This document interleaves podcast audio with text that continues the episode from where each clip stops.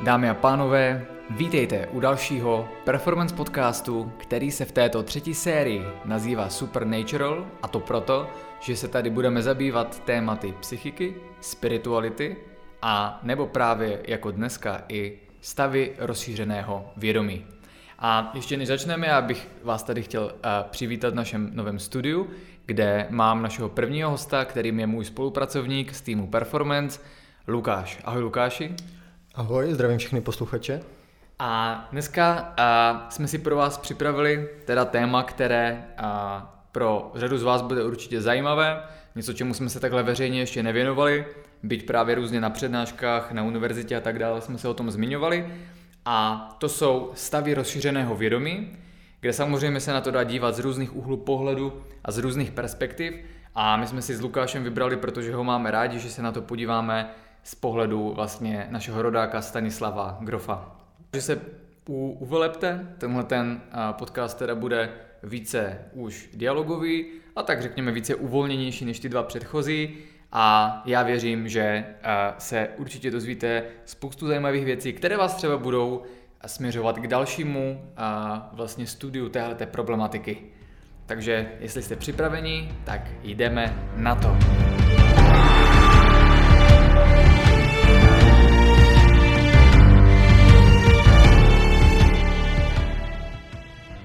Ještě než začneme, tak mi jenom dovolte, abych vás pozval do a, naší skupiny na sociální síti jménem Telegram.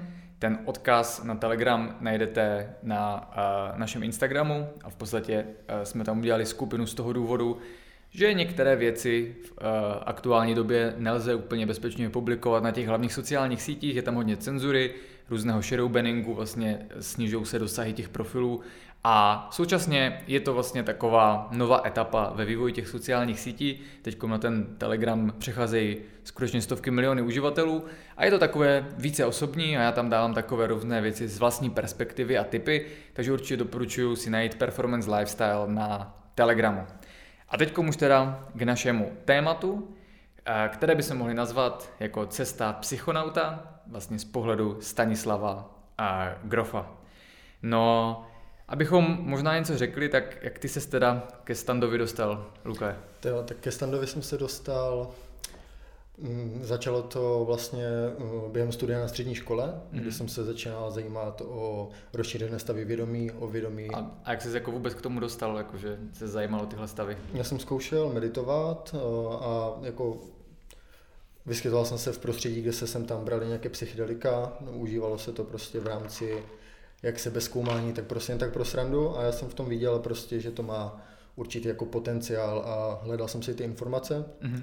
No a během vlastně studia těch informací jsem narazil na určité pionýry prostě a mezi něma byl Stan Grof, který prostě mě zaujal už jenom tím, že má původ z Česka. Koupil jsem si první knihu, která byla Když se nemožné stane mm-hmm. a tam mi otevřela úplně jiné obzory. A... a to, to bylo tak kolik let zpátky? To bylo čtyři, čtyři roky zpátky, zhruba tři. Mm. Tak to je relativně chvilka. A začal se teda jakoby o něm, o něm jakoby studovat. Jo? jo. Já jsem se k němu dostal, vlastně když jsme na psychologii uh, probírali různé terapeutické směry, tak je paradox, že i přesto, že vlastně ten Stanislav Grof, náš rodák, uh, vytvořil vlastně samostatný terapeutický směr, kterému se říká někdy transpersonální psychologie, tak v, ať už v učebnici nebo v rámci prostě jakoby toho pětiletého studia, tak jsme se o něm zmínili prostě třeba na 15 minut a bylo to na dvou stranách v té učebnici, kde se zmínila klasika, že byl, že založil vlastní směr, ale že prostě to bylo nevědecké, bla, bla, bla, tak se od toho jakoby upustilo. A v podstatě se člověk vůbec nedozvěděl nic tady o tomhle, to znamená na té psychologii jsme se neučili ani, uh, ani z hlediska psychologie, ani z hlediska psychoterapie, nic o vlastně pořádně vědomí, o rozšířených stavech vědomí, o nějakých tradičních přístupech ke studiu vědomí, ani k těm novým poznatkům, které třeba v 60. a v 70. letech se dělala spousta že o těch studií, například z LSD na tyhle ty stavy vědomí a co to v tom těle způsobuje. Takže to byl takový paradox, takže tam, tam jsem se uh, jakoby o něm dozvěděl, ale v podstatě nic mi to neříkalo, ani jsem nevěděl, co si pod tím představit. No a co potom vedlo teda k tomu, že jsi o něm začal zjišťovat informace? No, ono to bylo tak, celkově ta, že jo, v té době, což to, tohle mohlo být možná 2014 jsem končil školu, takže tohle bylo tak 2012-13, to znamená, jak začínal performance, ten podobná doba, tak že jo, to nebylo jak dneska, že lidé prostě mluví o psychedelikách otevřeně o tomhle, to, to se prostě ještě považovalo, když o tom někdo mluvil, že to je jako šílené a že jsou to prostě tvrdé drogy, co naopak lidi z toho šíli, když někdo řekl, že ho LSD, protože tam bylo to programování, které začalo prostě od těch, od, od těch 70. let v Americe, když se vyhlásila ta že jo, válka proti drogám, protože lidi nechtěli narukovat do Větnamu, jak byli hippies a tak dále. No každopádně eh, byl nějak ten rok 2013, možná to bylo vlastně později, to bylo 2014 nebo 15 a Stanislav Grov měl eh, přednášku v Ostravě, v Gongu, jak je vlastně dolní oblast Vítkovice. A protože jsem mnou nějakým způsobem jsem si to jméno pamatoval a zajímalo mě to, viděl jsem teda minimálně, že to je nějaký nejenom u nás, ale světově uznávaný psycholog, tak jsem tam šel a to tehdy byla docela taková zajímavá akce. Kdo nikdy tam nebyl, tak vlastně ta dolní oblast, že je taková industriální oblast, kde se těžilo uhlí a teď je to tam předělané jako památka UNESCO. Někdy to jste mohli vidět na mojich videích a třeba nebo nějakých fotkách, protože jsem tam v létě cvičil.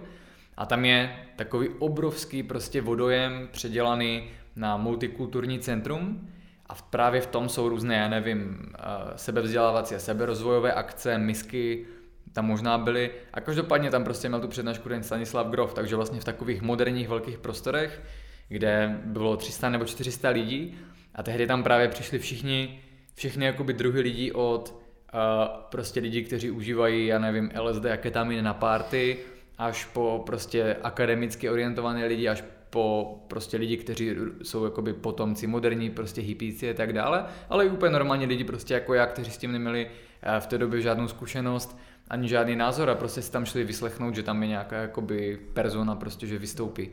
No a, takže si pamatuju, že jsem tam přišel, že jo, ten standard tam v tom jsem už úctyhodném věku, jestli on měl už v té době 83 nebo 4, tak uh, tam začal vlastně povídat ten příběh o tom, jak vlastně bylo objeveno LSD a tak dále. No a mi tam tehdy strašně jakoby učaroval ten začátek té přednášky, který jakoby podobný koncept jsem častokrát potom sám použil na různých přednáškách, nebo když jsem mluvil k lidi, k lidem, když jsem chtěl právě nějakým způsobem uchopit, jak vlastně se dá vnímat naše vědomí a stavy rozšířeného vědomí.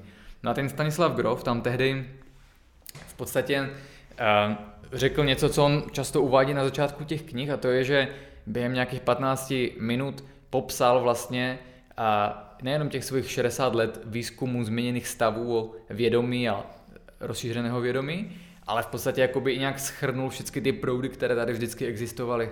Jo, od toho, že v rámci desetitisíce let starých a šamanských nauk, že jo, v, všude po světě, ať už je to Jižní, Severní Amerika, Sibiř až prostě Dálný východ, tak se užívaly látky rozšiřující vědomí, byla to součást vlastně eh, ještě pre-náboženství, proto náboženství, ještě daleko dříve, než vznikla víra nejenom v jednoho boha, ani animistické bohy, tak ještě předtím byla víra v přírodní síly. A tam vlastně na počátku toho hodně stálo to, že se používaly ty a, psychedelika. No a my už dneska víme, že spousta těch starobylých kultur je užívala, byť potom to bylo během středověku většina těchto důkazů potlačena. No on takhle jakoby dál probíral, že nejenom pomocí, řekněme, rostlinných látek, ale i pomocí některých rituálů, bubnování, hraní na nástroje, extatických tanců, tak prostě bylo typické pro různé kultury na světě, že jo, a včetně prostě gnostického křesťanství a sufismu, využívat rozšířené stavy vědomí,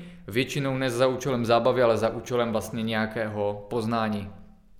No a on jak to tam říkal, tak to prostě se mnou rezonovalo, protože najednou šlo vidět, že vlastně to není ani jenom psycholog a psychoterapeut, ani třeba jenom někdo, kdo dělal tehdy ty výzkumy v Československu z LSD, kdy to ještě bylo povolené, normálně na Karlově univerzitě, ale že to je vlastně člověk, který skutečně sice začal na těch psychedelicích, potom se to zakázalo, ale v rámci svého výzkumu vědomí procestoval celý svět a to právě uvádí, že jo, i v té knize, kterou si jmenoval, když se nemožné stane, která je takovou skoro až neautorizovanou biografií a že vlastně si dal tu práci a v různých takových částech světa, kde byly nějaké možnosti, jak dosahovat rozšířeného stavu vědomí, tak tam vždycky nějaký čas byl, vyzkoušel to různé techniky, různé metody, dosahování extáze, jak se někdy říká, a mapoval vlastně, co se tam děje. No a to v podstatě nejdůležitější, co on tam řekl v tom úvodu a co potom vlastně nastartovalo ten můj zájem o a vlastně vůbec jakoby nejenom psychedelika, ale zájem o vědomí a rozšířené stavy vědomí, tak bylo to, že on řekl, že právě na základě toho, že byl ve všech těch kulturách a těch tradičních systémech a zažil to, jak oni s tím pracují. A na základě toho, že s těmi svými jakoby pacienty a klienty a probandy v těch výzkumech absolvoval skutečně nějaké tři tisíce vlastně sezení z LSD a že tam bylo to, to vlastně, co změní, mění to paradigma, to, o čem on potom dalších 40 let psal, že vlastně se tam všude objevovaly stejné prvky. Jo, nějaké jakoby jednotící prvky, a které vlastně ukazují, že a, to není halucinace, co ten člověk zažívá, není to vlastně nějaké pomatení mysli, byť tam, že jo, můžou být expoze barev a geometrických obrazců, ale v podstatě je to něco, co může vlastně objektivně uh, existovat, jenom je to mimo, mimo naši mysl. A tak vlastně to, co on tam řekl, je, že na základě těch uh, 60 let výzkumu lidského vědomí a 40 let praxe s pacienty a klienty, tak vlastně stanovil, že v podstatě, byť trošku oddílně, to popisuje nějakou realitu, která stojí nad naším vědomím a že to teda není intoxikace mozku, kdy, že jako u jiných, u klasických drog, dojde k uzavření vědomí a vlastně k pomatení mysli, ale že nám to vlastně ve skutečnosti dává prostor otevřít to vědomí a napojit se vlastně na vyšší nějakou úroveň kognice a vnímání a Potom to lze využít tím pádem a díky tomu nejenom, že jo, k zábavě, k čemu to primárně vůbec být nemělo, ale právě eh, k léčbě, jo, protože můžu dostat náhled na svoji psychiku, na svoje nevědomí a pod tím pádem i k terapii, jako to právě začínali používat oni. A v důsledku potom třeba těch šamanských přístupů a nauk i k zisku nějakých informací nebo k poznání vlastně toho, co stojí vlastně bě, nad naším běžným vnímáním, nad naším běžným světem.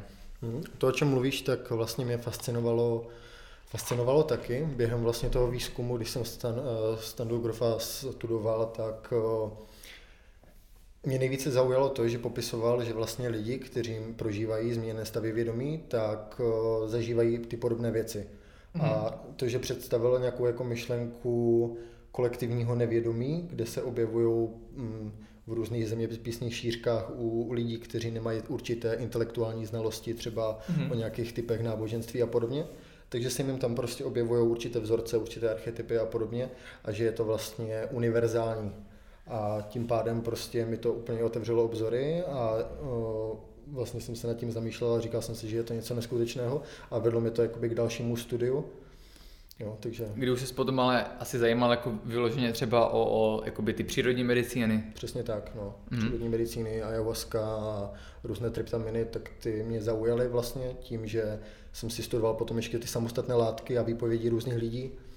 Tak tam jsem viděl ty podobnosti, takže jsem si říkal, že ten stan ty informace prostě mm. má. Že jo. jo. A k tomu, k tomu se ještě právě dostaneme. Ale já bych se teda ještě vrátil. Takže jsem byl na té přednášce, a kde vlastně se mnou tady tohle to rezonovalo. A na základě toho, a protože potom už tam začal probírat právě nějaké ty jakoby teorie a tak dále, to už v, těch, v té době mi tolik neříkalo, ale co tam bylo zajímavé je taky to, že a on v podstatě začal jako výzkumník e, terapie ze substancí, to znamená z LSD a potom zkoušeli třeba jiné látky a on hodně testoval i na sobě, že jo, když to bylo legální nebo pololegální. A, a pak samozřejmě jezdil do těch kultur a na, na ta místa, kde to šlo užívat. Ale zajímavé je, že on vlastně větší část toho svého kariérního života a té praxe s rozšířenými stavy vědomí a prováděl bez substancí, jo? to znamená bez přírodních medicín, bez syntetických psychedelik. A to právě za pomocí různých technik, jak člověk může přirozeně sám se dostávat do toho stavu změněného vědomí nebo spíš rozšířeného vědomí. Protože my můžeme mít že jo, změněné vědomí když eh, spadneme, praštíme se do hlavy a máme amnezii, nebo když jdeme do komnatu, do komatu, nebo když spíme a zdají se nám sny, nebo když jsme pod vlivem alkoholu. To všechno jsou stavy změněného vědomí, nebo když je člověk zamilovaný, tak může mít prostě že jo, tolik endorfinu, že prostě ne uh, se jak kdyby pohybuje na takovém obláčku. A to jsou všechno stavy změněného vědomí. Ale pak je vlastně něco jiného stav, řekněme, rozšířeného vědomí, který nám vlastně umožňuje nejenom myslet a vnímat jinak, ale dalo by se říct jakoby do určité míry vnímat širší spektrum informací, ať už z hlediska vlastně fyzikálních věmů, nebo z hlediska toho, co se odehrává v naší mysli, anebo z hlediska toho právě, co se odehrává nad námi, nebo úplně, řekněme třeba i v jiné časoprostorové dimenzi. K čemu se ještě taky dostaneme. Každopádně, co bylo zajímavé, což už jsem věděl z toho studia i té psychologie, je, že ten stan, ten stan vytvořil vlastně jakousi komplexní přístup a teorii, kterému se říká holotropní dýchání. Mm-hmm. A a to holotropní dýchání, když si to řekneme jednoduše, tak je v podstatě práce s dechem kombinovaná s e, evokativní hudbou. Často je to prováděno jakoby ve skupině, když se na začátku se to dělalo samozřejmě jako normální terapie, terapeut a e, klient. A Uh, zatímco, že dneska už se hodně hovoří o Wim Hofovi a dýchání a takhle tak, a to je něco trochu jiného, byť taky v některých těch variantách, ať už pranajámy nebo Wim Hofa, se vlastně trošku člověk dostane do změněného stavu vědomí, tak při tom holotropním dýchání, a které ani tak není o tom, jakým způsobem dýcháte, ale že prostě fakt jakoby dýcháte, nejde o to, kolik nádechu a výdechu, nepočítáte nic, na nic se nesoustředíte, ale v podstatě se dostanete do takového flow a kdyby se prodýcháte do takového stavu, že se potom začnou dít věci, jo, kdy uh, ono je to právě spojeno i s tou evokativní hudbou a často s tím, že to je, se to dělá v takovém setu a settingu, že se tam vytvoří taková specifická energie a vlastně potom dochází k tomu, že uh, vy, uh, byť si, když chcete stále uvědomujete svoje tělo, tak jak kdybyste se dostali uh, úplně jinam. Jo? A vlastně v tom holotropním dýchání potom člověk může zažít věci jako svůj porod, nebo různá traumata. Z tohohle pohledu byste mohli říct, že to je podobné hypnoze, ale není, protože ta uh, hypnoza je právě jakoby ještě omezena, řekněme, na nějaké zážitky, které si pamatujeme, ale jenom třeba nevíme, že tam jsou. Ale tady se dostanete jak kdyby do nějaké, řekněme, úplně, uh, že když něco prožíváte z té minulosti nebo ten porod, tak to ale vnímáte řekněme, jakoby nějak archaicky nebo archetypálně, jo, jenom jakési obrazce, vzorce nebo prostě jakoby pocity a vnímáte to jakoby ani ne tak jako třeba na těch psychedelikách, že byste přímo viděli nějaké extra věci, ale spíše jakoby pocitově. A pak se to liší samozřejmě člověk od člověka.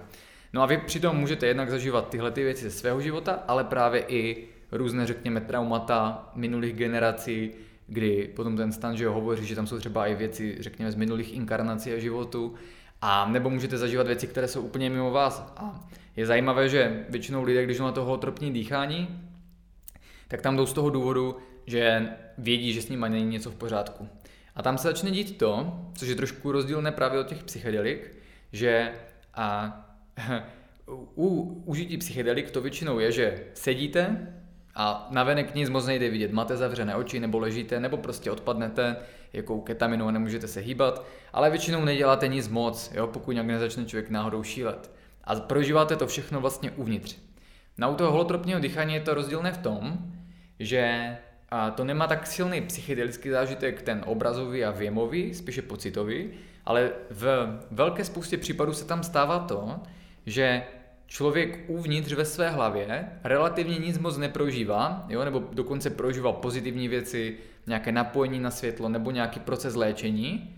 A někdy tam samozřejmě můžou být ty události, jo, nebo nějaké ty aj negativní pocity. A může to být negativní ten prožitek samozřejmě ale není to až tak jakoby ostré a viditelné jako na těch psychedelicích, ale na druhou stranu se často, ne vždycky, řekněme možná je to půl na půl, neznám žádnou statistiku, se ale odehrává kdyby velká část toho holtropního dýchání i navenek, v té fyzikální realitě. A tam potom skutečně může mít člověk různé křeče, jo, může řvát, prostě vydávat zvuky a já jsem byl párkrát se podívat na tom holtropním dýchání a tam skutečně u těch lidí, kteří v sobě mají něco hodně špatného, tak je to, kdybyste vymítali ďábla, jo? Že prostě tam lidi jsou v různých groteskních pozicích a řvou, klejou prostě, někdy musí na někoho naskákat pár lidí a držet ho, nebo jsem viděl, že tam prostě jeden pán pronásledoval svoji jakoby facilitátorku, jo? Ale přitom ten člověk si to neuvědomuje a skutečně vevnitř může zažívat pozitivní věci. Já mám potom jakoby svoje teorie, už po tom, co je, ale tady to chci jakoby nechat na uh, té úrovni jakoby toho Stanislava Grofa a toho jeho přístupu. A v podstatě on si jakoby prožije to trauma na venek, ta, ten vlastně v podstatě jeho stín, to, že ta moje teorie očtí tu vědomou mysl, takže on jakoby si prožívá v pohodě, to tělo se vyřádí, jo, a tím ale vydá za sebe tu, tu energii v tom nevědomí a vlastně umožní to rozpustit to, to trauma nebo ten komplex. A takže potom to ale vypadá šíleně, když přijdete do nějaké místnosti, kde je 50 nebo 100 lidí a z toho půlka, že ho dělá facilitátora, to znamená hlídají si toho druhého člověka právě proto, aby si neublížil a ta druhá půlka se tam prostě svíje, sví, kleje, běhá, dělá pavouka, jo. Někteří tam prostě napodobují zvířata, kamarádka, co na tom byla, tak vlastně, že měla prostě pocit, že je housenka, začala se prostě plazit a prostě prožívala v podstatě jakoby přerod té housenky v toho motýla, což může znít srandovně, ale v podstatě uh, jakoby je, je to taky terapeutická uh, jakoby aktivita, protože prostě třeba musela prožít svůj vnitřní přerod, který to ta, víš, jak ta mysl prostě interpretovala, jako že, že jí to zpracuje jako prostě přerod housenky v motýla a bude to pro ní mít ten doslavný i obrazný vlastně jakoby význam. No a ten Stan Grof teda a, vytvořil tenhle ten postup toho holotropního dýchání a, a to byla vlastně potom ta hlavní metoda, která vedla ke vzniku transpersonální psychologie, která je trošku širší, širší a řekněme oblast, kde se můžou používat i další různé techniky a celkově jakoby je to typ terapeutického přístupu, který vlastně využívá stavu rozšířených vědomí k léčbě. A může tam být terapie se substancí, může tam být holotropní dýchání, či jiné jakoby ty varianty. K tomu holotropnímu dýchání bych jenom dodal, že vlastně je to unikátní metoda v tom, že vlastně ten klient nebo prostě člověk, který o, tu metodu prožívá, tak to dokáže za pomocí toho facilitátora vědomě kontrolovat. A to je jakoby obrovský dar, protože při užití psychedelik tam o, dějí se vůle boží, řekněme. Prostě mm-hmm. tam to korigovat nejde a člověk si to musí prožít v tom plném balíčku, co dostane, ale pokud prostě během holotropního dýchání člověk nechce pokračovat v procesu, tak se dá proces prostě zastavit z minuty na minutu a klient může jít prostě jako v pohodě domů, když prostě ten materiál, mhm. který se vynořil v tom vědomí, byl na něho třeba moc silný, což vnímám jako velkou výhodu a je to takový šetrnější metoda pro širší veřejnost, protože psychedelika jako obnáší spoustu rizik, o kterých se asi budeme potom později bavit. Mm-hmm. Možná potom uděláme někdy podcast úplně o těch psychedelikách, protože to je docela samostatné téma, ale každopádně určitě Uh, u toho holotropního dýchání ten fa- vlastně, uh, samozřejmě je tam vždycky nějaký vyškolený že terapeut nebo více, kteří mají přímo ten výcvik pod tím Stanislavem Grofem, anebo pod některým jakoby z těch jeho vlastně už dneska jakoby hlavních, uh, vlastně hlavních terapeutů.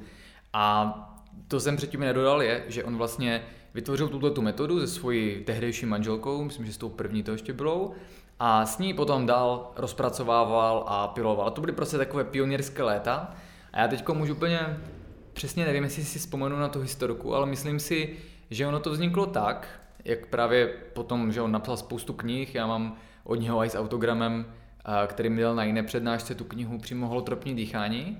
A, a tuším, že to bylo, že on, on v podstatě skoro 15 let žil v Kalifornii v Esalenu, což a je největší spirituální centrum Ameriky, kde právě na základě toho, že o tom psal v těch svých knihách, jsem se vypravil loni v únoru.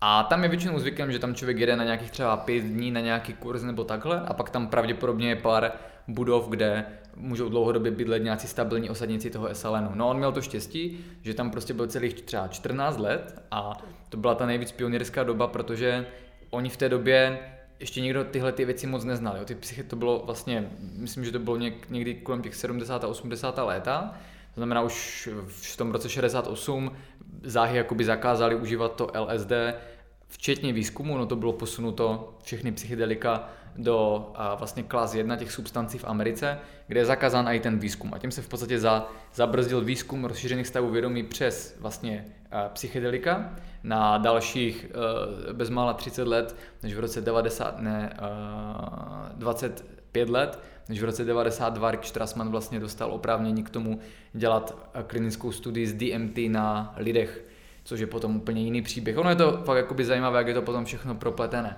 No a ten Stan Grof, ale samozřejmě, protože zažil toho hodně s tím LSD, jak osobně, tak v té terapii, a protože zkoumal i ty další psychedelické substance a protože už jakoby cestoval s tou svojí první manželkou, a, ale věnoval se i vlastně jakoby zkoumání třeba z rozšířených stavů vědomí skrze vlastně a, různé formy jogy, což bylo vlastně přes, že to psal v té knize, když se nemocný stane, jak vlastně ta jeho manželka byla pod tím guruem a vlastně že jo, evokovala kundaliny a potom, co tam všechno zažívali. A, ale on jakoby nějak tušil, že je potřeba dál tady v tomhle pracovat a vlastně dal v podstatě jako my máme performance lifestyle takový systém, tak on vlastně vytvářel ten systém té transpersonální psychologie, která má potom spoustu jakoby částí a že jo, přístupu, pohledu, technik, že rozhodně to nebylo jenom o tom holtropním dýchání. A on se právě podobně, protože to bylo skvělé prostředí pro práci, tak si přestěhovali do toho SLN. A tam to pak bylo, jako, kdybych si mohl vybrat někde žít a něco zažít, tak by to bylo tam v té době, protože tam se začali z celého světa žít právě všichni ti jakoby různí najednou tou vlnou zasažení odborníci na ty psychedelika, na rozšířené stavy vědomí, ale samozřejmě na spiritualitu obecně. To bylo spirituální centrum, dodnes je, největší v Americe, nejpopulárnější. Takže on vlastně měl možnost tam sám chodit těch 14 let na všechny ty workshopy a sám je tam jako by dělal. i s tou manželkou, i s těma dalšíma spirituálníma vlastně lídrama té doby. A tím se na nejlépe člověk učí. Jo? I když je sám jakoby vytváří nějaký systém, tak stejně tak já se potom nejlépe učím třeba na těch našich univerzitách, když mi to nutí ty informace dávat dohromady a pak to ještě s těma lidma testovat, nebo když jsme měli ten workshop. Takže to vlastně byl takový inkubátor, kde on za těch 14 let prostě vytvořil psal tam všechny ty svoje knihy, skoro ty hlavní, jo, takže tam byl skvělé prostředí pro tu práci. A současně mu to umožnilo jakoby zkoumat to vědomí ze všech možných facet a úhlu pohledu, kdy vlastně překročilo, že jo, jenom ty psychedelika, překročilo jenom rozšířené stavy vědomí a vlastně začal brát jakoby tu spirituali, ten, ty spirituální kontexty jako celek. A díky tomu, že právě uh, jakoby studoval věci jako ten Maharajový buddhismus a tak dále, tak mu to tam začalo ukazovat, vlastně, nebo vysvětlovat spoustu těch věcí, které s těma lidma viděl, nebo kteří on mu popisovali v těch rozšířených stavech vědomí. To znamená, když by neznal, že jo, jak vypadá a, a vlastně ten hinduistický bůh Shiva v té ničivé podobě, tak by potom nedokázal určit, že ho vlastně viděl taky v těch svých zážitcích vlastně s LSD to tuším bylo nebo s něčím podobným. A on potom identifikoval, že se tam vlastně lidem, aniž by to znali, stejně jako on třeba neznal v té době toho Shivu, takže se mu tam začaly objevovat a vlastně právě ty transpersonální archetypy vlastně zjistil eh, nejen na tomhle, ale na základě těch vlastně stovek a tisíců zkušeností, jak ve spirituálním vývoji různých lidí, tak při holotropním dýchání, tak při těch psychedelických sezeních, že vlastně aniž by člověk musel znát tyhle ty božské archetypy, tak se tam objevují že v těch zážitcích. Což právě bylo to, co potom vedlo k tomu, že tam je ten přesah, že je možné, že je vlastně nevymysleli lidé, ale že vlastně to stáhli jako informaci jejich nějací kněží, že jo, ti představení, ti, kteří se k tomu promeditovali. A pak vlastně to jenom upevnili do těch knih, upevnili do těch ved, upevnili do těch uh, spirituálních a náboženských přístupů, což je extrémně zajímavá vlastně jakoby myšlenka, že jo, teorie, že vlastně to nebylo, že my bychom ty věci vytvářeli a věřili tomu, ale že vlastně jsme jenom popisovali nějakou širší realitu, která se pak zase objevuje všude po světě tady tenhle ten přístup. Hmm, tak je třeba říct, že vlastně tím, že pracoval v tom Eslanském institutu, tak bylo to centrum, kde se sjíždělo prostě obrovské množství odborníků, jak si říkal, prostě spirituálních nadšenců a podobně. A kteří se vlastně nesmírně podíleli na vytvoření celé té mapy toho psyche, vědomí jako takového a že to daleko jakoby přesáhlo ten jakoby zažitý koncept klasického vědomí, podvědomí a nevědomí a objev, eh, na základě vlastně výzkumu každého z těch odborníků a dalších lidí se přišlo na daleko jakoby širší rozměr, kdy se tam objevují ty penetrální matrice, eh, kolektivní nevědomí, ty archetypy, které si zmiňoval, což vlastně jako ukázalo v budoucnu prostě daleko větší terapeutické možnosti s lidma. Mm-hmm. No a on, on vlastně ten, co jsem předtím zase, jakoby, já se k tomu vždycky vracím, když něco načnu, tak pak z toho trošku uteču, protože to téma je široké, ale v podstatě on jak byl v tom Esalenu, tak právě eh, v té jedné z těch knih nebo někde popisoval, že to bylo celkem náhodné to vytvoření toho holotropního dýchání. A eh, to skutečně v kontextu, že tam někdo měl nějakou těžkou zkušenost a potřebovali zpracovat a ta jeho manželka myslím, že jsem, nevím, jako jestli ta první byla ta Kristýna, nebo ta druhá, ta druhá je Kristýna, tak tu první právě teď už si zrovna nespomenu, takže vlastně tam toho člověka chytla a řekla mu vlastně, ať začne dýchat. A on jak se prodýchával, tak nejenom, že jakoby umožnil nějakou tu křeč, jakoby se toho zbavit, ale najednou potom se sklidnil a pak najednou, když se vrátil, tak řekl, že vlastně zažil nějaký stav rozšířeného vědomí. Takže oni v podstatě takovou jakoby náhodou metodou pokus a omyl, aniž by to úplně cíleně jakoby vytvářeli, tak zjistili, že právě tím evokovaným, evokovanou práci s dechem se dá taky dosáhnout stavu rozšířených vědomí. A pak následně nastartovalo, že první eh, ten empirický výzkum, že to tam začali zkoušet na sobě s menšíma kolektivama lidí, potom to nabízet jako ten workshop a by se to zkoušelo. A tak vlastně to byla ta krásná pionýrská práce, kdy člověk vlastně nemohl, on, že on byl vyřazen jakoby z toho klasického vědeckého výzkumu nebo nechtěl pracovat na těch univerzitách, kde vlastně to bylo diktováno tím západním paradigmatem a to vědomí už se zase takhle zkoumat nemohlo, nebo ten že skutečný potenciál, jenom to vědecké, co zůstalo potom v psychologii v běžné. A e, nebyla možnost ani dělat ty terapie ze substancí. Ale vlastně na základě jakoby nějaké té krize, toho vývoje svého nebo té kariéry, tak najednou zjistil, že tady je úplně nová metoda a toho přimělo vlastně se zabývat těma přirozenýma možnostma, jak dosahovat stavu, stavu rozšířeného vědomí. No a takže tam postupně vlastně tu metodu toho eh, holotropního dýchání rozšiřovali a současně se učili z těch různých zážitků a výpovědí, jak to potom integrovat, co tam je všechno možné a nemožné, co se tam dá jakoby zažít prostě a že to vlastně skutečně je terapeutická metoda, při které v podstatě člověk, pokud má nějaké ty problémy, řekněme, v nevědomí, tak je tam docela velká pravděpodobnost, že se aktivují, pokud to není jakoby přemostěno třeba egem a že tam tu vlastně dojde k přímé terapii. Jo? To znamená, není to jako psychoterapie, kde někdo dělá tu práci za vás a děláte to postupně, ale podobně jako u těch psychedelik dojde vlastně vlivem nějakého prožitku k aktivaci těch nevědomých vzorců a komplexů a k vyjádření té nevědomé uh, energie, čímž potom se často zlepší ten uh, zdravotní stav nebo psychický stav toho člověka, což je právě ten jakoby koncept, se kterým pracujeme v tom uh, celém uh, úhlu pohledu supernatural,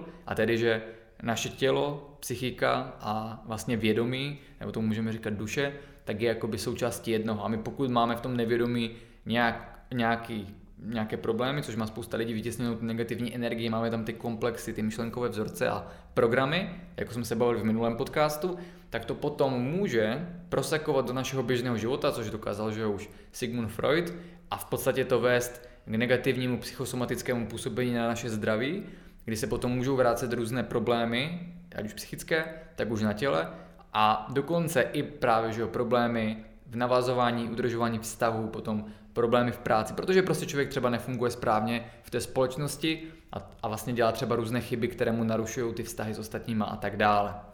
No a oni teda vytvářeli tuhle tu komplexní metodu toho holtropního dýchání a na základě ní on potom začal školit vlastně ty přímo holtropní terapeuty, kteří vlastně jim předal tu pochodeň a kteří potom, že jo, v rámci různých těch asociací, které založil, a, a vlastně skupin mohli už zase pracovat s daleko větším množstvím lidí, že jo, stejně jako performance terapeuti potom můžou nabízet vlastně a, tu pomoc že jo, všude po a, republice a pos, za vlastně pokryjí daleko větší vlastně obsah lidí. A dneska už je to tak, že těch úrovní jakoby několik, že jo, třeba stejně podobně jako má ten Wim Hof, že jsou nějací hlavní terapeuti a potom na úrovni zemí jsou potom nějací lokální a u nás v Česku je to primárně vlastně to centrum Holos. Holos v Opavě, ano. U Opavy, blízko u našeho rodného města, my jsme oba s Lukem od Ostravy. A kteří vlastně třeba teď konkrétně dělají vlastně legacy, ten výcvik v mm. úplně ten nejvyšší, který běžně jakoby nebyl k dispozici na ty úplně nejvyšší terapeuty. Je to normálně totiž teď poprvé schváleno v Česku jako uh, akreditovaný psychoterapeutický výcvik, pokud se nemýlím. Takže vlastně předtím v Americe už to bylo dřív, jo, ale tam ta transpersonální psychologie v podstatě byla celou dobu jako hlavní proud, protože jsou více benevolentní, ale v Evropě, kde je prostě jiná ta psychologická asociace, tak to nebylo uznáváno jako hlavní proud psychoterapie. A člověk, pokud chtěl být terapeutem v tomhle, takže musíte udělat pět let výšku psychologii, což ale ještě neznamená nic, a potom se dělá pět let terapeutický výcvik, který jste si museli udělat v něčem jiném, třeba kognitivní psychologie, Potom jste si udělali ten výcvik na toho vlastně facilitatora třeba holotropního dýchání a potom jste to teoreticky třeba jako náš psycholog Vančura mohli spojit a dělat s tím i v terapii, kde on třeba konkrétně se i zaměřuje na integraci nějaké té obtížné psychedelické zkušenosti, e, právě že třeba použije to holotropní dýchání, aby, aby toho člověka vrátil do těla a tak dále. Ale to, co jsem chtěl říct je, že teď vlastně je první rok a teď já nevím, že si už to začalo, to studium, Myslím, že to začíná letos, ale ještě to nezačalo. Jakože 2021 teď to asi začne. Možná na jaře. Každopádně je to čtyři nebo pětiletý výcvik, to znamená, člověk si řekne, že to je hodně, ale v té terapii je to potřeba. Teď nejsem si jistý, jestli to nemají třeba i pro nějaké pomáhající profese otevřené, třeba nějaké jakoby v sociálním vzdělávání nebo něčem takovém, že by to šlo taky použít. A nebo Já tuším, že se to může člověk přihlásit i bez nějakého jako vzdělání. Jo? jo, jo. Tak v tom, v tom případě Hmm. Tam asi podle kapacity, tuším, že dávají přednost právě lidem, kteří... Ne, ne, ne, jakože normálně právě ten terapeutický výcvik si nejsem jistý v klasické psychoterapii, jestli taky může dělat větší eh, množství lidí. Hmm. Každopádně ono tam je to vázané potom, že když chce člověk to mít jako přes pojišťovnu, že to platí pojišťovna terapie, tak právě musíš mít a, tu vysokou školu psychologie, psychoterapii, ještě nějakých pár let jakoby zkušeností, takže tam je to extrémně těžké, na to dosáhne vlastně málo kdo. Jo? Ale pravděpodobně už teď je to akreditované, jinak si říkám, že by to zrovna teď spouštěli, a je to vlastně že ten odkaz Stanislava Grofa, to znamená opravdu velký výcvik, který umožní eh, vzniknout nové vlastně generaci těch eh, že jo, transpersonálních terapeutů, což ta doba tomu nahrává a tím, jak se prostě lidstvo probouzí a kolektivní vědomí, tak to bude potřeba stále více a více, protože ne každý, že jo, spousta lidí právě se dostane do té fáze, že nebude potřebovat vůbec jakoby ty terapeuty a tohleto. A dokáže pracovat sama ze sebou skrze třeba cestu ke spiritualitě, ale pak jsou lidé, kteří vlastně eh, budou nějakým způsobem jakoby zablokováni a budou potřebovat tady v tomhle dále pomoci. No a a teď jsem teda zapomněl, proč jsem se vůbec k tomu výcviku dostal, že otvírají, ale bylo to, že jsem chtěl říct vlastně, že tam je určitá jakoby struktura a že ten Stanislav Grof nejenom založil jakoby ten holotropní výcvik, ale v podstatě i tu transpersonální psychologii, do které se ale potom začlenila spousta, spousta lidí a dneska je to v podstatě vlastně jeden z hlavních přístupů že jo, na úrovni celého světa k psychoterapii, byť teda, jak říkám u nás, eh, byl dlouho jakoby neuznávaný nebo řekněme vedlejší. Hmm. A to potom bylo zajímavé, že eh, v podstatě i hned po rozpadu Československa, kdy se prezident Václav Havel stal prvním českým prezidentem, tak s chodou okolností tehdy se vrátil Stanislav Grof, který odešel v podstatě do exilu, že on byl, když vlastně byl ten rok 68, tak on byl, tuším, v Americe na Stanfordu na praxi a v podstatě, když že jo, se zavíraly hranice a aktivoval se tady komunismus, tak tam samozřejmě zůstal, když měl tu možnost. A díky tomu, že ho potom se stal tak známý, protože vlastně většinu těch věcí, včetně to je transpersonální psychologie holotropního dýchání, tak vlastně vymyslel, v, vytvořil v té Americe s, že jo, spoustou těch Američanů, kteří tady v tomhle pracovali a tak dále. Takže řekněme, že ten osud ho přihrál ve správný čas na správné místo. A to je vlastně vysvětlení toho, proč jste si třeba možná říkali, že, jo, že je to Čech, ale že vlastně celou dobu jsme se bavili, že působil v té Americe. No a on až po těch a, 30 letech, co tam byl a co už vlastně ten koncept existoval, tak se, že jo, otevřel ten východní, řekněme, blok, otevřelo se Československo a potom se stala samotná Česká republika. A on v té době se rozhodl, že se tady teda konečně podíval zpátky, že jo, po pádu toho komunismu, protože tady stále měl ještě že jo, rodinu, kterou neviděl těch 30 let. A když se tady jakoby dostal, a, což myslím právě popisuje v těch nových knihách, ale já jsem ho zase slyšel i na nějakých přednáškách o tom mluvit, tak zrovna když tady byl, tak se stalo eh, jakoby souhra takových synchronicit, v podstatě jakoby šťastných jakoby okolností, kdy nějaký jeho spolužák měl konexe na prostě ještě někoho, kdo znal Václava Havla a ten, ať už to moc lidí neví, se docela zajímal o vědomí a o spiritualitu a taky to LSD párkrát jakoby si dal, včetně i Miloše Zemana, když s tím dělali nějaké jakoby klukoviny. A Tohle ale bylo neoficiální informace, takže to nikde neříkejte. A uh, v podstatě uh, ho to zajímalo, byl, někdo mu jakoby řekl vlastně, co ten Stanislav Grof udělal, jak, jaký získal vyhlas ve světě a že vlastně to přineslo tu obrodu toho zájmu o lidské vědomí. A díky tomu, že on uh, tam byl nějaký ten jakoby jeho spolužák, který znal jak Václava Havla a jeho rodinu, tak znal vlastně Stanislava Grofa a věděl, kde bydlí ta jeho původní rodina a věděl, že přiletěl, tak za ním zašel, zazvonil, slovo jelo slovo a on zrovna hledal tehdy stan právě nějaké místo v Evropě, kdyby udělal eh, první jakoby evropskou tu transpersonální konferenci a najednou se stalo to, že on ho spolu s Václavem Havlem a bylo to pod jeho záštitou a udělalo se to vlastně v Česku. A on potom na to vždycky vzpomíná, že tam a, eh, že jo, vlastně získal um, nějaké to nejvyšší jakoby ocenění Václava Havla jakoby České republiky. Mm-hmm. To bylo takové vlastně to Asklepiovo žezlo, jak tam bylo na té fotce, jak jsme se na to dívali. A Uh, bylo to nějaký řád nebo vyznamenání takové to oficiální, což v něm samozřejmě utkvělo, že? protože on opustil tu Českou republiku jako vyhnanec, v tom světě prostě, že byl celou dobu toho odpojený, byl to taková takový enfant terrible České republiky, kdy tady že jo, dělal přesně to všechno, co ten komunismus nesnášel a potom se tady vrátil vlastně zrovna k takovému prezidentovi, který ho přijal s otevřenou náručí a vlastně uznal tu jeho práci celoživotní. Takže to vlastně bylo něco, co potom ho že jo, prostě inspirovalo a jako by byl za to vděčný celý život až do dnešních dní.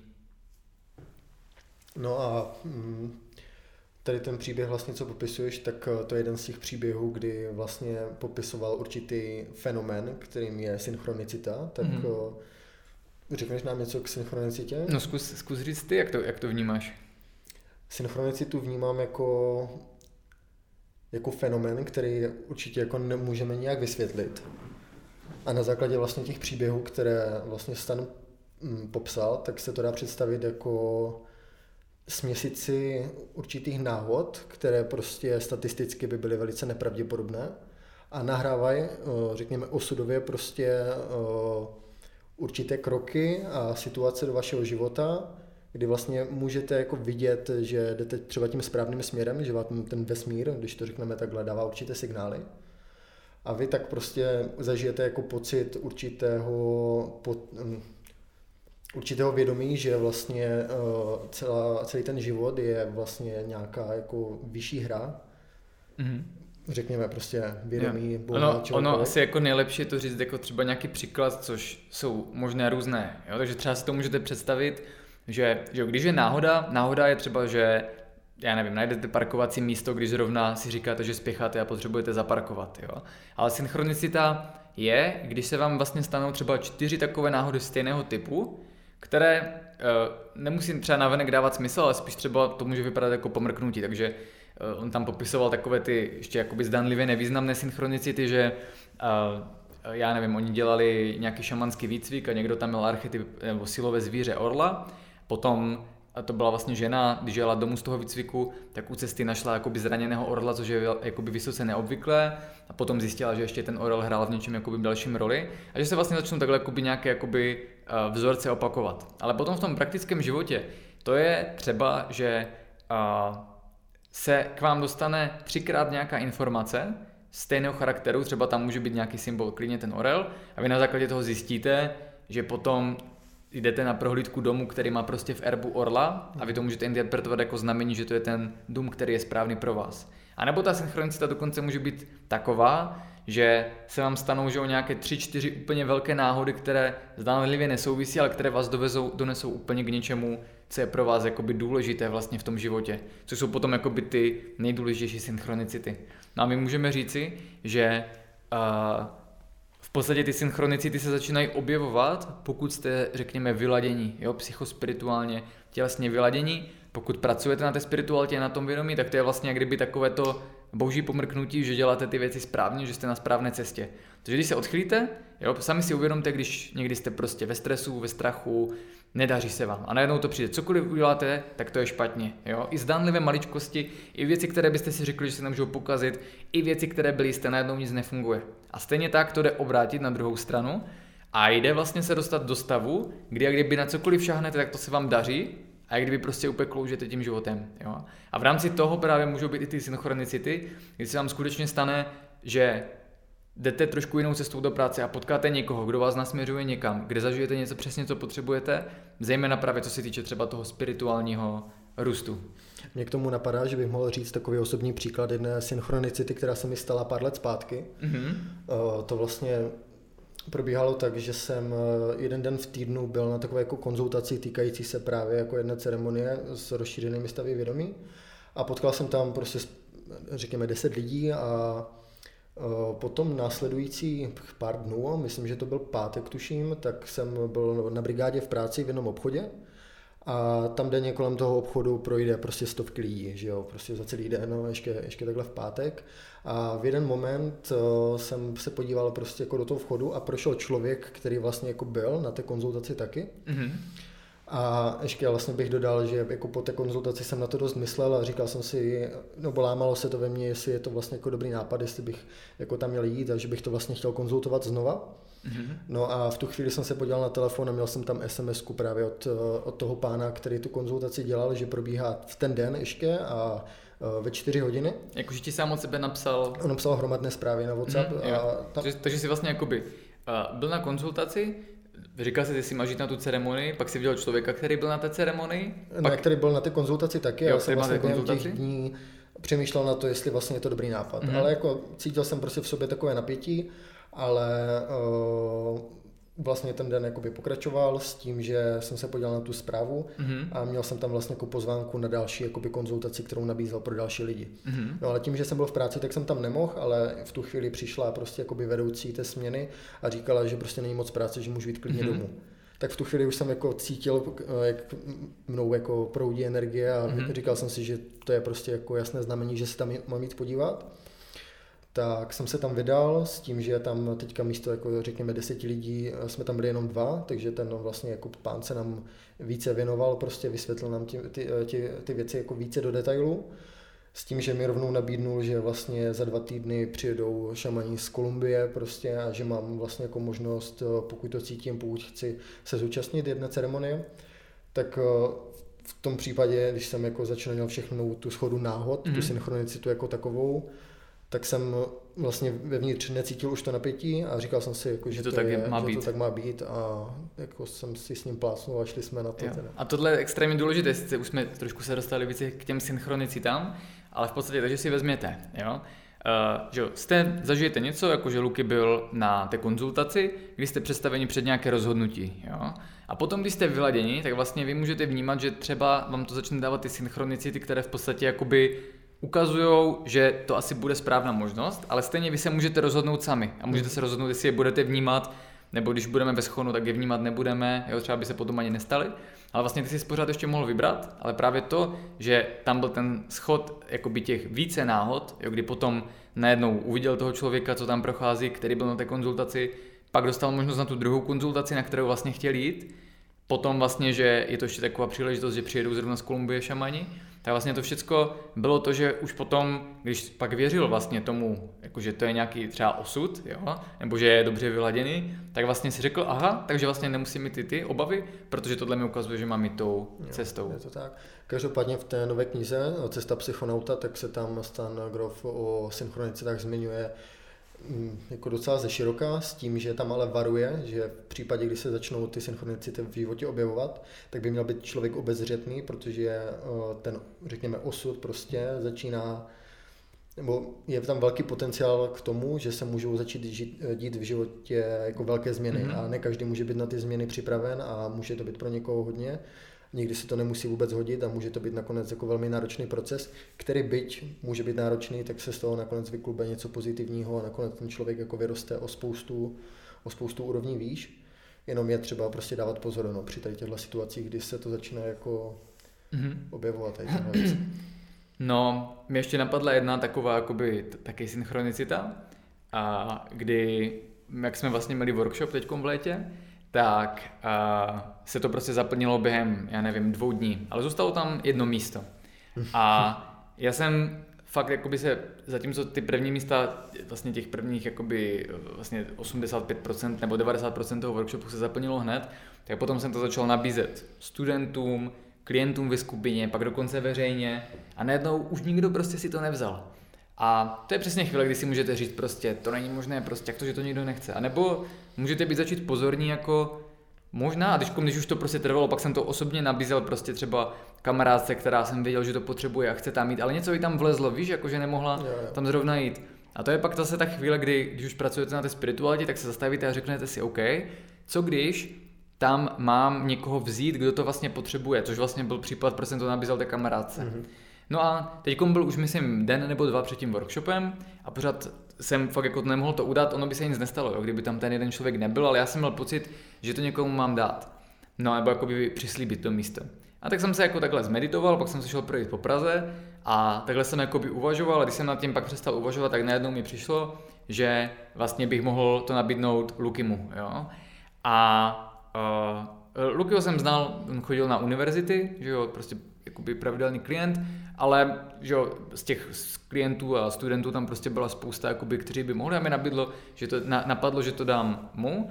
A že v podstatě bude stačit, jakoby, když tam zaplatí ty náklady na to bydlení a že já mu to vlastně jakoby daruju jinak to místo, že abych vlastně jako neplatil třeba těch několik tisíc za to bydlení za něho, ale že jinak jakoby měl to místo, že jsem cítil, že to je nějakým způsobem důležité. No a kdybych uvažoval jenom z pohledu třeba ega, tak si řeknu, dobře, tak dám mu to prostě a budu se cítit dobře, ale tam vlastně byl ten ukazatel, že ono se to nějakým způsobem vrátilo i mi zpátky, že to nebylo jenom pro něho důležité, ale vlastně třeba i nějakým způsobem pro mě. Teď řekni tu svoji část.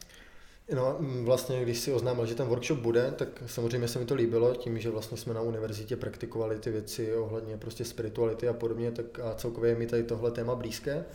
Tak jsem uvažoval, jakože na, se workshopu zúčastním, ale taky prostě tam jsem řekl, že řešil milion věcí a úplně jako finančně se mi to nehodilo s tím, že vlastně uh, poslední den, tuším, že to bylo nějak uh, před uzávěrkou nebo pár dní, tuším před začátkem toho workshopu, tak jsem tak večer prostě si meditoval a během té meditace mi tak skočila myšlenka na ten workshop jako takový. No a že, jak jsem se vrátil z meditace, tak racionálně jsem si prostě jako říkal, hele, prostě teď si to nemůžeš dovolit, prostě pojedeš jindy. No a šel jsem spát a další den ráno, tím, že vlastně jsem začínal ranní rutinu, ani jsem si nebral telefon, tak jsem rovnou šel na workoutové hřiště, kde jsem si zacvičil. A potom, jakmile jsem se vrátil domů, tak eh, jsem že vzal telefon a vidím od Adama zprávu s tím, že mi vlastně jakoby nabízí to místo na tom workshopu jako takovém. Tak v tu chvíli zase prostě ten eh, pocit husí kůže trošku a mm-hmm. že jsem cítil tu přítomnost synchronicity jako takové. Mm-hmm. Tak jsem jako neváhal to vzít a potom na workshopu jako to bylo pro mě dost jako hluboké. Dost Divine. No a eh, vlastně díky tomu, že šel Luky na ten workshop, tak se potom stalo to, že jsme začali v podstatě spolupracovat, že jo? protože tam bylo poprvé, kdy jsme si jako plácli, domluvili jsme se na tom a tím pádem to bylo, že jo, i důležité prostě, aby si tím taky prošel, protože se tam dělaly jakoby důležité věci z hlediska, že jo, práce se sebou mm. a mhm. takhle. Takže se to potom prostě pěkně sedlo a najednou, že jsme o pár měsíců později a Luky tady pracuje v Performance Institutu a natáčíme tenhle ten podcast, ale vlastně všechno to bylo jenom o tom, že já jsem byl schopen jakoby zjistit, kterého člověka jakoby, že tam někoho mám jakoby, eh, tím jakoby nasměrovat a že on byl tomu otevřený a že vlastně jsme oba dva že ho takhle naslouchali. Jo, jo. Když pak člověk ví, že se tady tyhle ty věci dějou, tak je tomu otevřený. A naopak, když pak najednou zjistíte někdy, že přímo vám věci nevycházejí, že jakoby prostě co uděláte, tak je to špatně, to jsem měl třeba pak včera odpoledne, tak to je přesně ta chvíle, kdy se musíte sami do sebe ponořit a zmeditovat a zharmonizovat. A třeba je to i znamení, že to, co jste dělali, jste dělat neměli, nebo že chcete něco moc rychle mm-hmm. a vlastně předbíháte v podstatě jakoby ten osud. Což tohle by bylo taky téma na samostatný podcast. Každopádně já bych teď se ještě vrátil k tomu eh, stanovi, standovi grafovi. A On teda určitě hodně přispěl tomu, že založil tu transpersonální psychologii, to holotropní dýchání a potom napsal spoustu uh, skvělých knih, kdy jak Lukyho, tak ta moje první, které jsme četli, byla právě to, když se nemožné stane. A to já si pamatuju, že to bylo po té přednášce v tom, v tom gongu, že jsem se potom díval a oni tam prodávali dvě knihy. Jednak to byla nějaká nová ta ilustrační publikace Grigara, kde on vlastně napsal nějaký předmluv toho autora hororového vetřelce který vlastně se Stanem spolupracoval taky. A kromě toho tam byla tahle kniha, když se nemůže stane, ty ostatní tam nebyly, byť už asi byly ty české překlady, tak jsem si ji koupil. A vlastně zatímco ty ostatní knihy jsou takové více učebnicové a didaktické a třeba v té době by mě nebavily, tak zase tady ten osud zahrál tak, že vlastně tahle kniha byla více, že to začínalo jako příběhama, co zažili ti klienti, ale potom se to překlopilo v podstatě skoro jak v takovou skrytou autobiografii a to mě extrémně zajímalo. A možná si to někteří z vás pamatujete, to byl rok tuším 2015, já jsem psal protokol optimalizace zdraví a na, vlastně jsem byl v takovém bytě před zahrádkou, tak jsem tam venku fotil tu knihu, jakože jsem se začal tady tímhle zabývat, což v té době, když že byl performance training na vrcholu, tak se spousta lidí jakoby podivovalo, jako co to je a jaký to má smysl, ale na základě té fotky si to potom docela dost lidí koupilo a nasměrovalo je to právě, že se začali jakoby tímhle proudem taky zabývat. No a mě tam fascinovalo, že on tam popisoval různé ty uh, psychedelika a ty zážitky, co zažil a vlastně i ty spirituální věci. A kdyby to byl takový jako manuál, prostě co všechno vlastně tam je, takové jako jedno velké wow. A i když potom ještě uh, nějaký čas trvalo, tak mě to vlastně vedlo k tomu, že jsem se potom začal, že jsem začal studovat přímo jakoby ty psychedelika a kupovat knihy, chodit na přednášky prostě, nějaké prožitkové zkušenosti, ale aniž bych o tom jakoby mluvil veřejně, protože pořád ještě ta doba tomu nebyla úplně nakloněná. A fakt jako potom asi rok jsem se tomu intenzivně věnoval tomu studiu. Potom jsem to nějakým způsobem zase opustil a potom později to vedlo zase k tomu, že jsem začal studovat ty spirituální věci a vlastně zjistil, že ty psychedelika byly jenom malou částí jakoby toho jakoby stavu rozšířeného vědomí a toho, čeho se dá dosahovat. A potom postupem času jsem přečetl i vlastně myslím si, že většinu těch jeho dalších knih. Některé tady máme na stole, ať už je to kniha Holtropní dýchání, potom velice zajímavý koncept, se kterým taky přišel s tou první ženou, je téma psychospirituální krize, mm-hmm. ke kterému ještě bych se možná právě na chvíli dostal. A potom tady máme uh, lidské vědomí a tajemství smrti, kde hodně zkoumal fenomén smrti, kterému se taky budeme určitě věnovat v nějakém podcastu. A pak já tu mám, já ty knihy většinou mám v češtině i v angličtině, protože on to většinou píše primárně v češtině, což je zajímavé, stejně jako tu cestu psychonauta. A potom je to přeloženo, takže je více autentické čisto v té angličtině. A teď vlastně na, řekněme v lednu na začátku, tak vyšel překlad úplně jeho posledního veledíla, které se jmenuje Cesta psychonauta. A je toho, jak kdyby, jsou to dvě, dvě knihy, dva díly, které vyšly najednou a má nějakých 300 až 400 stran, takže má to myslím, že nějakých 780 stran dohromady, které v podstatě jak kdyby nahrazují všechny ty knihy ostatní a on tam sám popisuje, že Uh, že jo, člověk stejně jako já dělám protokoly, nějaké knihy, ano, postupem času něco se musí revidovat, ale už to jakoby, že jo, ty starší se stejně neprodávají. A on potom vlastně teďkom, řekněme už jakoby na sklonku skoro, že jo, svojí kariéry, tak uh, přeci jenom už má prostě nějakých, nevím, 88, 89, možná, možná 87, tak uh, on potom už uh, tak ani moc nevystupoval. On byl v té Ostravě, potom ještě jsem byl asi na třech přednáškách. Potom, ještě když trošku odbočím, tak byla extrémně zajímavost, že vlastně, nevím, čtyři roky zpátky, možná tři, možná pět, tak byla právě zase v Praze, tam mezinárodní transpersonální konference, kde teda v té době, že už jsem od něho měl ty knihy, zajímal jsem se o to, ale berte to, že to prostě bylo jedno ze stovky témat, kterým se jakoby zabývám. Jo. To znamená, není to, že bych jenom jel prostě grofa a rozšířené stavy vědomí a takhle tak, ale bylo to prostě něco, co se tam jakoby v mém životě nějak jakoby propletalo. Tak jsem tam byl na té, na té uh, transpersonální konferenci, kde on teda vystoupil s úvodní a závěrečnou přednáškou, kde právě, ono je to i na YouTube strašně dojemně popisoval, jaké to vlastně je, že po těch 60 letech, když byl jako outsider, tak teď ho tam vítají v České republice a to, kolik lidí se o to zajímá, je tam kolik výzkumů a na, na konci pak právě končil taky takovou jakože dojemnou závěrečnou historkou z jedné jakoby události, co se mu stala o lidském vědomí. A to bylo extrémně jakoby zajímavé. To bylo, myslím, naposledy, co byl v České republice, aspoň takhle veřejně.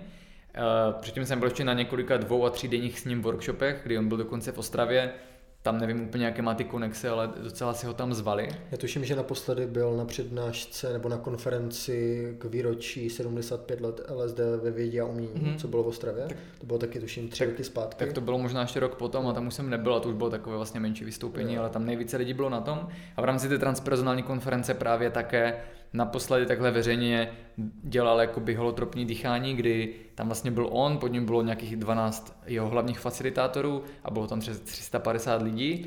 A vlastně v rámci toho on tam jakoby obcházel a když viděl nějaký jakoby extra komplikovaný případ, tak jakoby zakročilo, že to byla vlastně i taková možnost vlastně, že ho ne přímo pod ním, protože on nedělal přímo s váma, ale že prostě tam byl jakoby ten jeho duch přítomen prostě, že jo, to jeho vědomí prostě v té místnosti, takže to bylo něco, a já jsem tam byl, takže to bylo něco ne, jakoby nezapomenutelného vlastně, co, hmm. že je takové, jakoby jsem věděl, že to bude zážitek, něco, co si člověk může jakoby očkrtnout, když o tom vždycky četl.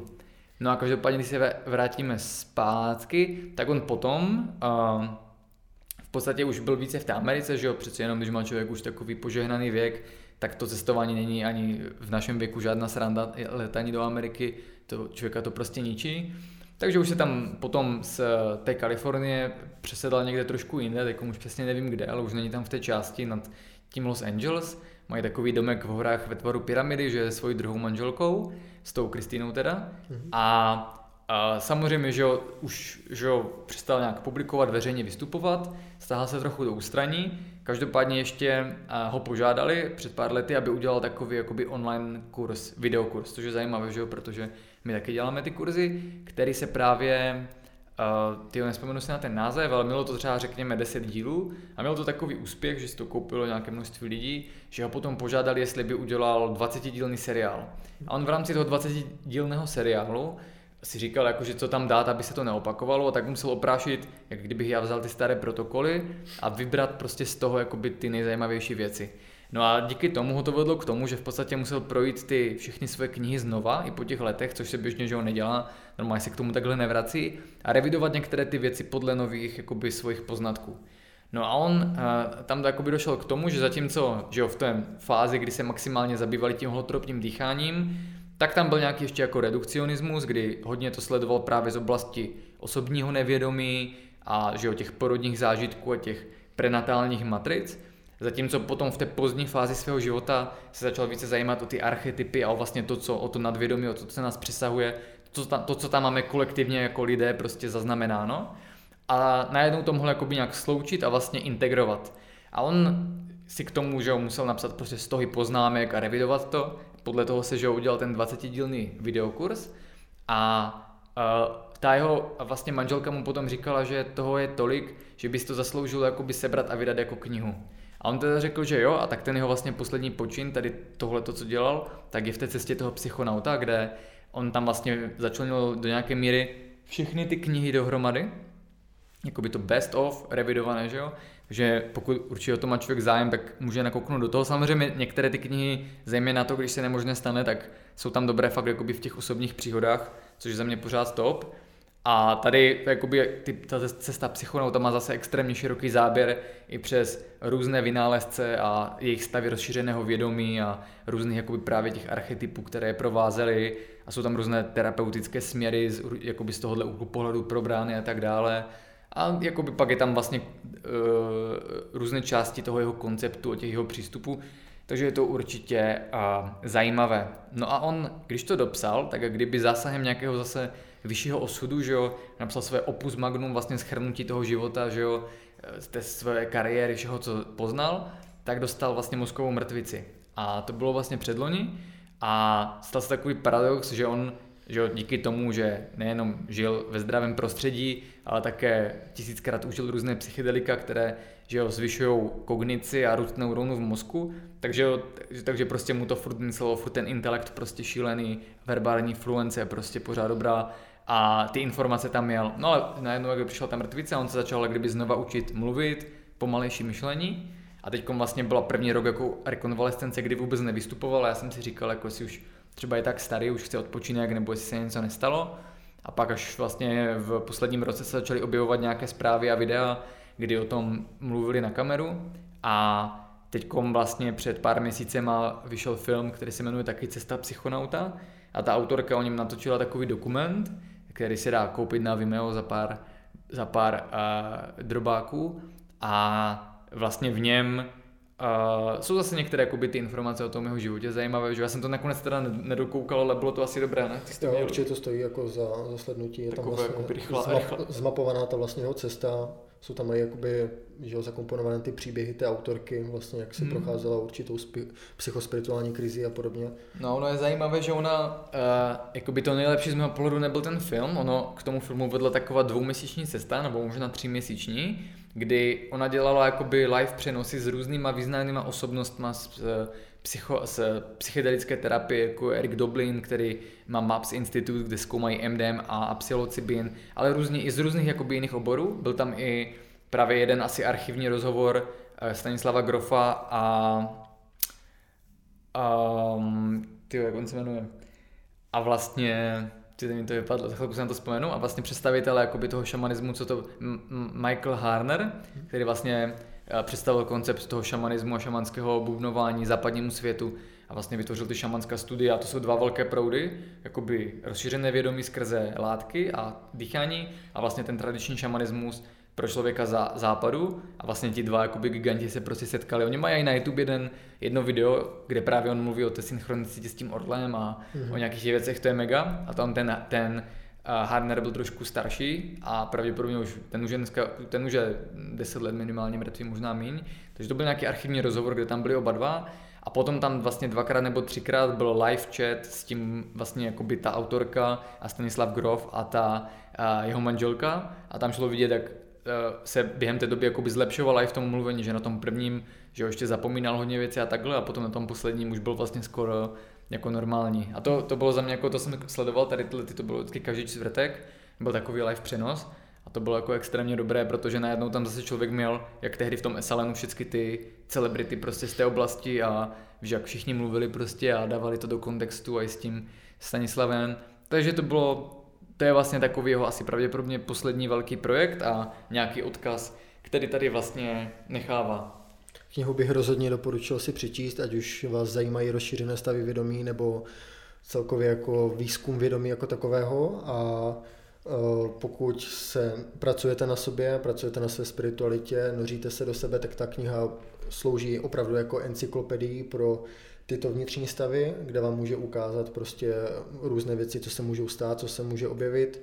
A může to být i taková jako kotva, kdy ve finále si budete myslet třeba, že něco není možné nebo že je něco na vás moc, tak v té knize zjistíte, že vlastně je to normální a je to součást procesu a že to prostě jako přijde a je to vlastně jako důležité si to prožít. Mm-hmm. Tam já si myslím, že právě ty jeho knihy nejsou ani tak, že, že byste se potřebovali učit nějaké poznatky, ani nejsou takové, že by tam byly nějaké techniky, ale je to v podstatě jakoby ta ukázka, to mapování té mapy toho lidského vědomí, kdy se potom děje zajímavá věc, která právě byla taky nesčetněkrát jakoby prokázaná empiricky v těch jakoby stavech rozšířeného vědomu a v těch terapiích psychedelických. A to je to, že uh, někdy se říká, jo, lepší je nic nevědět a jít do toho sezení jako tabula rasa, jenže pak se může stát, že během toho psychedelického zážitku, ani to nemusí být terapie, že jo, normálně, když si jste někde na party a někdo pošle kolem plyný halucinogen a vy si dáte, tak v podstatě, když vám chybí jakoby nějaký jakoby kontext, ale hlavně jakoby nějaká kostra toho zážitku, tak se někdy stane, že to odštítí ego, buď nezažijete nic, nebo máte amnezi, a nebo právě často se stává, že člověk zůstane na úrovni různých fraktálovitých barev a útvarů, což je vlastně kdyby taková jakoby vyšší obrana toho našeho programování, které nám dá jakoby tu zábavu, člověče hrej si, ale neptej se dál, jakoby, jak kdyby nějaká zábrana prostě v tom spirituálním růstu. A to se právě člověk musí naučit jakoby prorazit, nezůstat jakoby jenom toho obdivování, nebo že má, já nevím, otevřené oči a dívá se, jak se eh, rozplývají prostě jakoby kontury, že jak se všechno vlní prostě, nebo vidí záblesky světla tedy, anebo že zavře oči a vidí nějaké jakoby fakt jakoby generované že jo, obrazce a že vlastně je to o tom postoupit jakoby hlouběji a buď se ponořit do sebe, což se potom je důležité, zejména když tu pracovat se sebou, aby mi to ukázalo něco z toho nevědomí, anebo potom, že jo, můžu jít nahoru vlastně do toho jakoby nadvědomí. No a tam je, co se jakoby ukázalo je, že ty, když máš jakoby ten model toho lidského vědomí, tak kdyby už potom, když se odpojíš od těch svých racionálního myšlení, tak najednou můžeš žít tam, co tě zajímá. Mm. A mhm. tam se potom je zajímavé to, že v těch psychedelických zážitcích a když na sobě člověk pracuje a zajímá se o to a třeba už potom nějak jako bude častěji, tak tam má tendence se vlastně objevovat to, o co se zajímáš. Což dlouho nikdo jako nevěděl, vždycky si každý myslel, ne, psychedelika ti ukážou tohleto, nebo ti ukážou tohleto, ti ukážou cestu k Bohu a transcendenci. A někdo říkal, ne, já tam mám jenom nevědomí, nebo někdo, já tam vidím, jak funguje vesmír a fyzika. To je o to, že o to se ten člověk zajímá a má tím pádem, řekněme, nějaký pojmový aparát a zajímá ho to, tak tam je pak někdy tendence mu to jakoby ukázat. Takže třeba kamarád, co se prostě zajímal o fyziku, kvantovou fyziku, o vesmír, že o kosmologii a pak mu to tam prostě ukazovalo třeba na LSD, na vysokých dávkách prostě jakoby, jak prostě funguje vesmír, co se tam dá zažít, jak fungují různé druhy záření a jak kdyby tam byla ten přímý prožitek toho, mm-hmm. co on si potom bral, že opak zase jak se to přefiltruje přes tu racionální mysl, tak to je nějaký filtr a pak už to člověk tak neuchopí, ale on mi třeba vždycky psal šílené rovnice, prostě, že co tam jakoby udělal download, jak prostě fungují rozměry a jakou strukturu má prostě multidimenzionální vesmír a tak dále. A to protože se vlastně o to zajímal a měl ten, jakoby, chybí to správné slovo, jo? měl prostě to, do čeho to mohl začlenit ty informace. To znamená, měl nějaké základní pojmo, pojmy a nějaké základní vědomosti a potom mohl na to stavět. Mm-hmm. Jo? A to je tam potom ta tendence, že fakt skutečně o to se člověk zajímá nebo na čem chce pracovat, tak tam je a proto kolikrát je důležitý ten záměr, že ho si dát předtím. Takže člověk nemusí být expert na nevědomí, ale může si dát záměr, že chce vyřešit nějaké traumata, co zase potom třeba kamarádka si vyloženě fakt týden sama prostě kdykoliv to napadlo, dávala záměr, že chce zjistit, proč nějaké věci nějak dělá, chce zjistit, co má v tom nevědomí. A pak si dala to LSD a skutečně oproti prvnímu jakoby zážitku, kdy si užívala ty barvy a hudbu a ty požitkové věci, tak šla jakoby rovnou na dřeň a pochopila a prožila vlastně to, co chtěla vlastně zažít, že jo. Byť to třeba nebylo příjemné, tak ale že jí to potom umožnilo expandovat prostě a jít dále. A um, v podstatě tohle tam se potom ukazuje. Jo. To znamená stejně tak ten Stanislav Grof, když hodně ho zajímaly ty perinatrální matrice, tak tam prostě potom byla tendence, i když to nebylo u něho, ale ono už je taky dokázáno, že existují ty indukované procesy, takže vlastně se měl tendenci, že dokonce těm lidem, kteří šli vlastně do nějakého terapeutického setu a settingu, a třeba tam byly obrazy že těch matric, nebo on o tom hovořil, nebo o tom něco četli, tak se to tam často projevovalo. Což umožnilo v té době, že výzkum těch perinatrálních matric, pak začal zajímat o archetypy a bim, najednou se všude stávaly archetypy. Takže ono to tam skutečně ukazuje tomu člověku vlastně to, co chce a potřebuje poznat a proto je to vlastně taková cesta rozšířeného vnímání. To se vlastně během historie i ukázalo, že u různých vědců, kteří užili například LSD a podobně, tak došlo potom k významným objevům vlastně v, jo, v tom, tom co, oboru, co studovali. V tom, co studovali.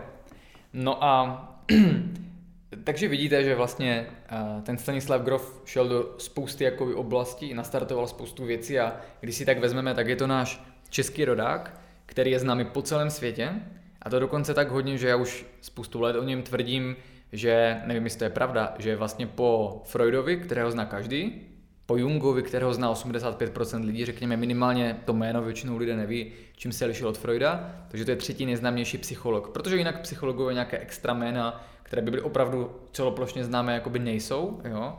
a vlastně toho Stanislava Grofa fakt znají jakoby takhle po celém světě. Jo, ne, neříkám jako, že všude všichni, ale po celém světě jsou lidi, kteří se zajímají o tyhle ty věci, takže fakt znám jakoby po celém světě a že jo, máme takovou osobnost, která že jo, vlastní terapeut, psychoterapeutický směr, a vlastní vlastně terapeutický směr holotropního dýchání a potom vůbec rozpracování těch knih, mapování toho lidského vědomí, nevědomí, nadvědomí, že extrémně jakoby vlastně velký přínos, který potom, když by to šlo vidět, že on nastartoval tolik jakoby životu a procesu bádání a terapeutických škol a odborníků a publikací a že ho nastartoval další generaci, která se jim prostě inspirovala a teď jdou třeba v jeho šlepích. Takže to je takový důvod, proč jsme tady tím podcastem chtěli vlastně a Stanislavu Grufovi vzdát hold. Možná jste totiž viděli, že jsem tam zveřejním nějaké jeho knihy, něco o něm napíšu. Třeba jste nikdy neznali vlastně celý ten kontext a celý ten příběh. Na závěr ještě mm, je dobré zmínit to, že vlastně Stan Grof na většině svých přednáškách nebo i knihách vlastně píše, že eh, lidstvo se nachází prostě na určité jako křižovatce a eh, ten vlastně jako největší průser v úvozovkách je to, že eh, obecně lidi ve společnosti ztratili spiritualitu a ta tím, že vlastně narostlo ego, egoistické myšlení a podobně, tak dochází k devastaci planety, prostě ničení přírody a podobně. A ta velká závěrečná message na závěr je vlastně to, že návrat k vlastní spiritualitě a práce vlastně na vlastním vědomím a na svém zdraví může se potom jako kolektivně promítnout vlastně do celého světa a může nám vlastně pos, pomoct postoupit jako druhu prostě o, o další kluček vpřed a přežít prostě na tomto světě dál mm-hmm. společně prostě s celou, s celou další přírodou. Amen.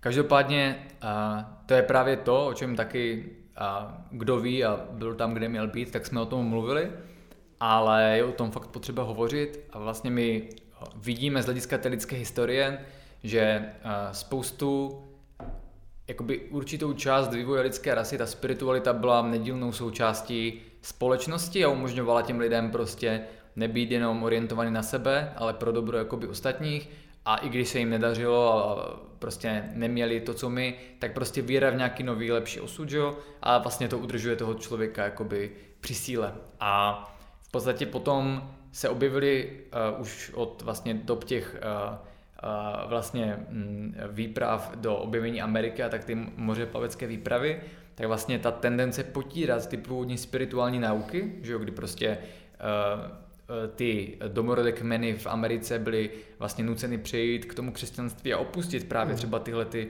že jo, ten šamanismus a ty svoje nauky. Byť on tam v potaji samozřejmě přetrval, ale třeba na Sibiři se prostě vyvražďovali ti šamani a ponižovali, nebo jim dali alkohol, aby je, jakoby z nich udělali alkoholiky a potom oni už si vůbec nepamatovali, když tam ten uh, Harner prostě dělal ty výzkumy, tak si vůbec nepamatovali na ty svoje původní tradice toho šamanského bubnování, které přišlo tamať.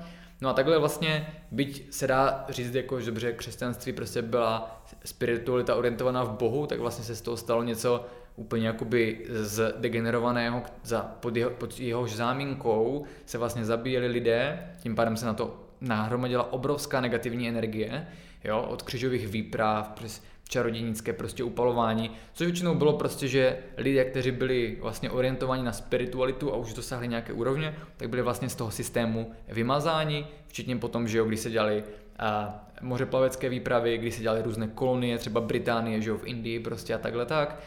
V Tibetě, jak se vypalovaly chrámy, že jo, museli Dalai Lama prostě uprchnout do exilu a tak dále. Takže vidíme, že tam prostě bylo nějaké velké, velké období temna, kdy prostě byla jak kdyby nějaká kolektivní snaha nějakých společenství lidí o to vymazat tu spiritualitu.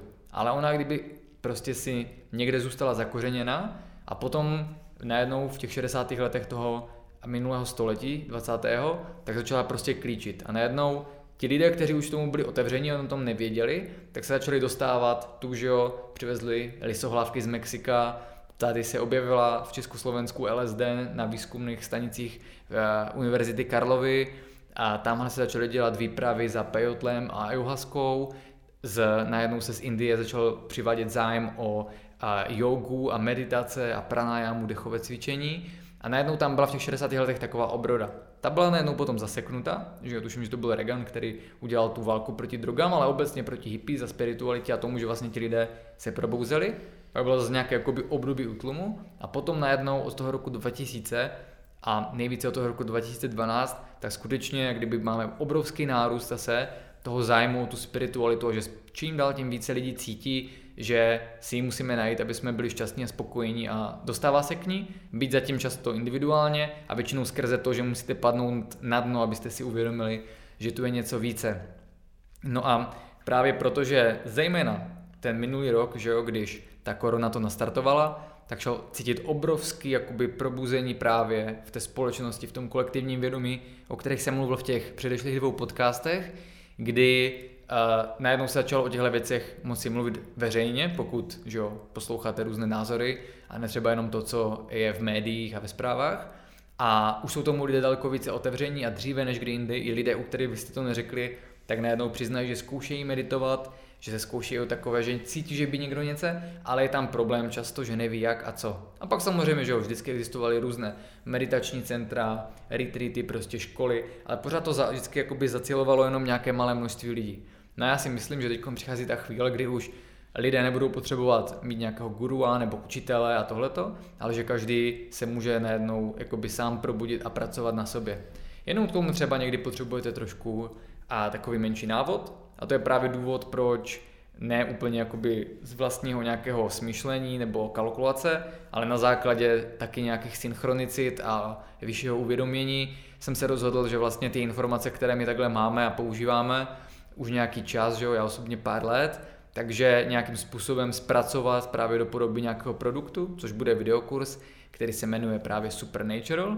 A to je název pro širší vlastně koncept kterému se chci do určité míry věnovat, ať jsou to tyhle ty podcasty, eh, různé příspěvky na sociálních sítích, které budou vycházet a budou prokládat ty běžné že jo, naše příspěvky, anebo právě i nějaké speciální články. A ten koncept Supernatural je vlastně o tom hledání vlastního potenciálu, o tom ozdravení těla a očistit těla, o ozdravení mysli, že jo, o integraci nevědomí, integraci psychiky, o práce s emocemi a potom vlastně o povstání toho ducha a té spirituality. Protože sám u sebe, u různých lidí jsem viděl, že a když je takové to, že člověk začne meditovat a necítí to, tak často to ukazuje, že první vlastně musí pracovat na tom těle a integrovat tu psychiku, aby potom ty věci začal vnímat a cítit a rozvíjet se. Ale ono je to všechno propojené dohromady a na všech těch třech pilířích je potřeba pracovat současně. A proto ten kurz Supernatural bude mít tu podobu, že během 12 týdnů právě na sobě budete v těch oblastech pracovat, získávat zkušenosti a urychlí to tenhle ten progres což beru jako takový svůj závazek právě jakoby k té dnešní době a k lidem. Já mám radost, že vůbec tenhle produkt eh, nebo tenhle projekt jde teďka jako ven mezi lidi, protože um, dřív jsme že jo, tady tyhle témata probírali na univerzitě a tam to vždycky sklidilo velký úspěch, prostě lidi prostě se tam nabíjeli a praktikovali potom dále meditace třeba doma a zajímali se o tady tuhle tu problematiku. A teďka konečně právě jako nastává čas, že celkově tyhle témata nejsou tabu ve společnosti, ale mm-hmm. jsou čím dál tím víc otevření.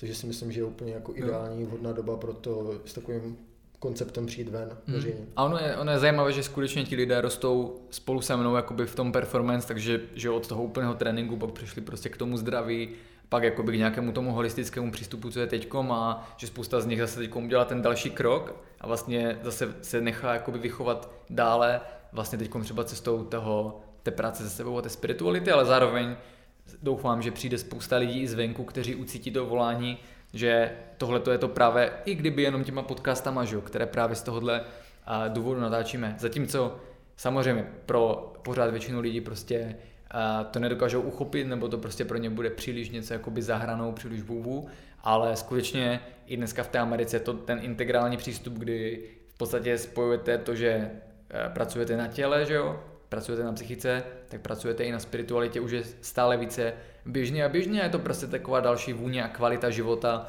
která přivádí zase nové obzory.